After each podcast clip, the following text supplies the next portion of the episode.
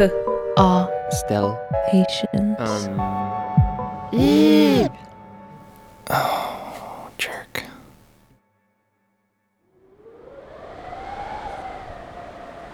Feel the sky. You could feel the sky when you were far away because you could hear it go, "Oh," you know, the squawking way off in the distance.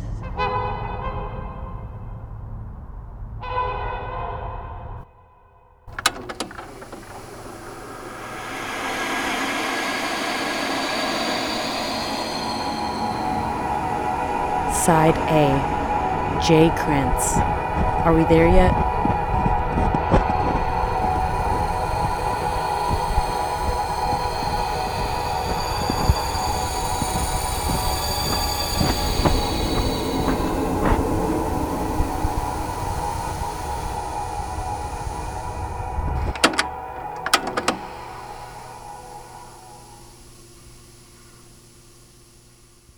Testing, testing, one, two, three.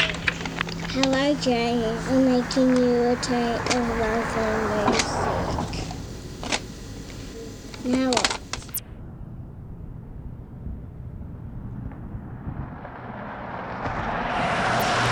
There's breaks in the earth where you could fall in and go 100 feet.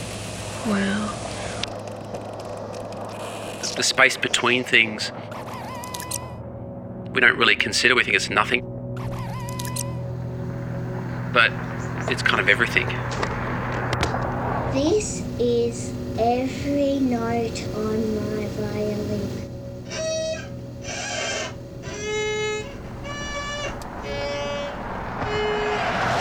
We don't know what's in that coal mine up there. And if it gets enough pressure, it'll come out somewhere.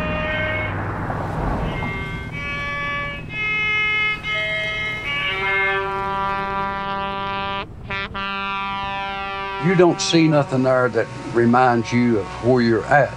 So we're going up a road, and I look at the hill. I'm trying to recognize the woods because I know the woods like the back of my hand. I, I know a tree when I see it.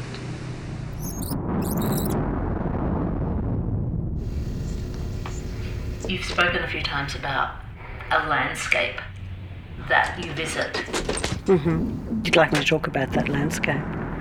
Yeah, well, I mean, how would you describe its place in your world? Is it haunting? No. Yes. Yep. Yep. Hello. The place that I revisit and have repeatedly over the years is not at all like that. It's more of a feeling of coming home, of knowing somewhere really well. So is it always a hill in the house?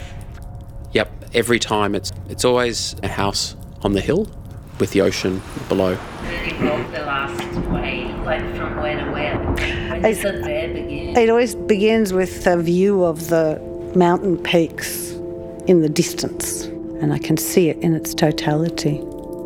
I always start my journey on foot. I, I'll be walking up onto the land. I can see the trees. I can hear the sound, and I suddenly remember that I have this really beautiful place, and I'd kind of walked over a fence and realised, oh my god, my place is near here, and I just get so excited. This rush comes through me, and I run up the hill and and discover the house. It's just a matter of walking around in the woods and come Yeah. on it. Yeah, come up on it. If I did see them, the mountains, I'd know them instantly. the the mountains, the land, the I don't know. They're just it's home. I've played in these mountains. Now we can't get in them. I was walking through the house, these beautiful spaces, going up the stairs, and it was like my home. And this incredible happiness came over me. Very rocky and there's snow, winding paths, and it's wild. It's uninhabited, there's never any people there. And you can look to your right. That's where that old path starts, that old Yep. footpath, and it goes on to Bradley Mountain. Now, where did that footpath? Did it go beyond Bradley Mountain, or what would it? I don't think I do much there. I sort of just wander around feeling good, looking at the view and feeling at home somehow. Yeah. When did you get a sense that we were going to the same place? You couldn't get down that mountain. These places that deep, you can look straight down in there. And uh, w- w- have the cave-ins been recent or? Oh no, not recent. Several years. I've been going to this place for at least 30 years. It's just one of those reoccurring numbers that that doesn't seem to shake. The mountain broke, and there's places that is wide enough for a car to go down in. It's so deep in there, the crack is so deep that the steam comes up out. What would happen if you found them? Road, There's the mines. Okay, you can go on this way. Mm-hmm. You can go on this way up through here, and you can go to Bradley Mountain. Uh-huh. I can hear my feet crunching on the snow. I can touch rocks, climb rocks. The children would manage to get there. I don't know how. I, I remember them wading through that snow. But I'm never cold. Okay, I'm just playing some nice piano music. Starting now. It's got such a big view. My eyes are not used to having such a big view. And Grandma used to step out on the porch and look up on the mountain in the summertime, and she'd say, uh, "It's going to rain. The belly of the lind trees are turning to the wind."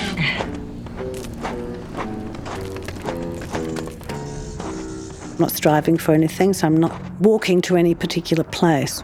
I just am there. It represents that reprieve from the world in wanting for nothing. You're neither hot nor cold, nor thirsty or hungry. There's something total about that experience that it's none of those volatile emotions. It's calm, actually, an internal sense.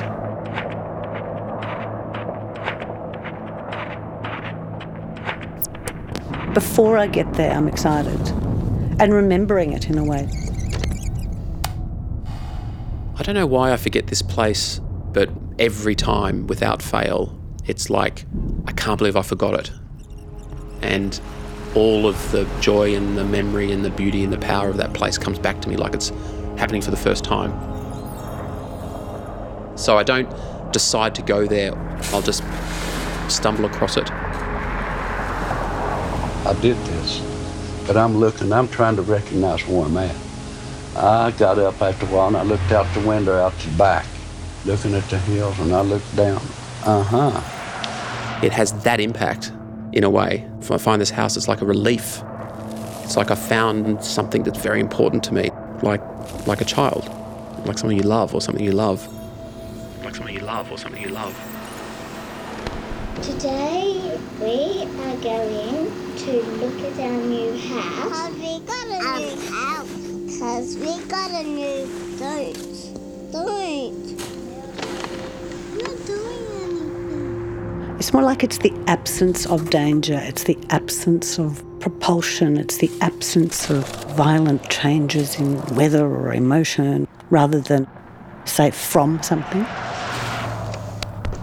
500 feet down. You can throw a rock in there and you'll hit the bottom. It's so far down. It's a dangerous place.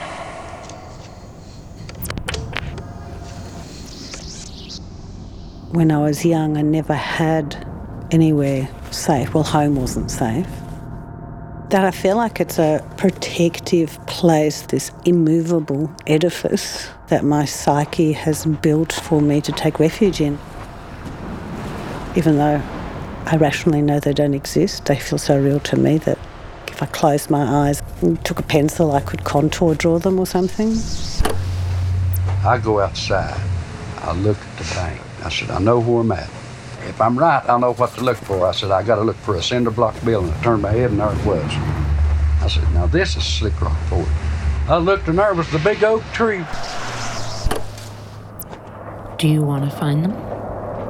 No, I've got them. They're just inside me, and if I need them, I can conjure them up. Yeah, if I picture them, I sort of feel calmer.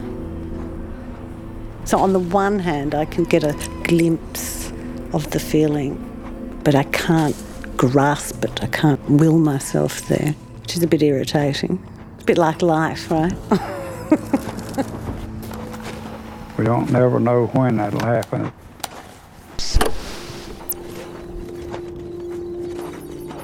There's a little thing in me that thinks maybe one day I might find this place.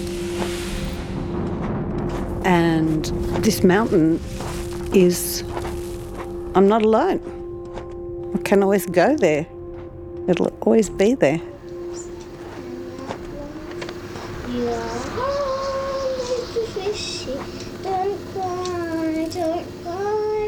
You fishy. Don't cry, don't cry.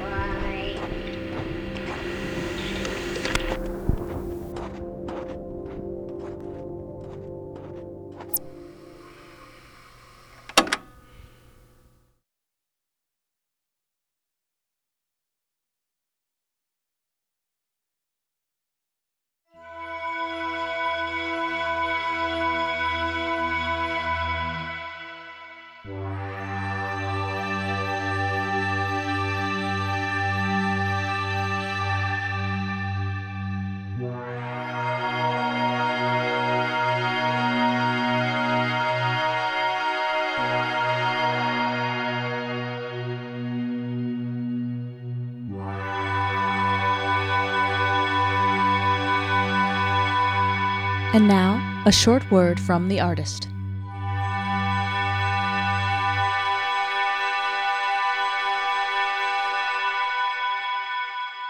This is a quote from journalist Heather Evans, reflecting on a field recording that Constellations gave me as a prompt for this piece. It was so haunting and so beautiful. So beautiful. a moment I was gonna it felt um, like a moment that I was going to treasure for a long time, and I'm not quite sure why. And and it seemed to be characterized by this quality of sound. I was hoping I was able to capture on tape. It's 27 years ago or something. And it's by listening to the sound, it's just as clear as the day it happened. Are We There Yet is a strange, recurring road trip towards home. A home we can never really find or retrieve, while at the same time being a home we've already found, the one that's already ours. A circular roadmap for finding our way there. We hear the same driving tape over and over, but we move through different landscapes, across vast spans of time and place, in a dreamscape where the laws of separation and structure, boundary and contour don't apply. When Heather speaks of the landscape she captured on tape in 1992, it's as if that place still lives in her. This made me think about our own private landscapes, as opposed to those external geographies we share with others. There are places we carry inside us, haunted and haunting, those that once were and are no longer, but whose maps we still clutch, and those we imagine, the ones no one else can glimpse, but that we live alongside, often intimately, all our lives. There's bleed between our experience of external landscapes and interior states. They resemble one another. We borrow from one to furnish the other. We're instructed by both. And so in this piece, imagine geographies of homes sit alongside their physical counterparts. Sometimes these physical places are treacherous, unpredictable. These are the landscapes of mine shafts and coal seams, ground plundered and sundered that could split apart at any moment. These sit in sharp contrast to the immutable, forever safe places we build ourselves, the impeccable, unswerving, untouched ideals of our imaginings. I drew on four different sources of material. One is Heather's source tape, the field recording of trumpeter swans she made on the frozen lake in British Columbia on her way to do a story on a smelter nearby. The other three sources are sets of conversations, questions and answers laid around each other like the winding paths up the mountain mentioned in one interview. One of these is archival family cassette tape from the mid 90s, where my sister asks her daughters questions for a tape they're making for me while I'm living away. It's full of my niece's evocations of home and songs performed on scratchy open strings. I used two interviews I recorded for this project. These are with people who have a strong relationship to specific landscapes of their imagination. And the third source material I drew from are recordings made by an ethnographer who was recording around the same time Heather recorded her swans. I chose these not just because they describe simultaneous landscapes, captured at the same time on the same format, cassette, but because they're also recordings of people speaking about landscapes they literally inhabit. They're their landscapes of home. They're also lands altered by mining in and around the central Appalachian coalfields of Coal River, West Virginia, in the early to mid 90s. We look out over these blighted landscapes as the inhabitants point out the paths and crags, hollows and seams, and reveal their connection to and deep knowledge of their homes. Are We There Yet is full of notes of nostalgia, a sense of something that's both lost and beyond the reach of loss, both time worn and outside the reach of time. Voices grapple to describe what's sometimes beyond the reach of language. I don't know, someone says. It's just home. Only we can know when we're there. My thanks to my nieces, Amira and Danita, the Library of Congress, Mary Hufford, Garth Davis, and Geliki Androutsopoulos.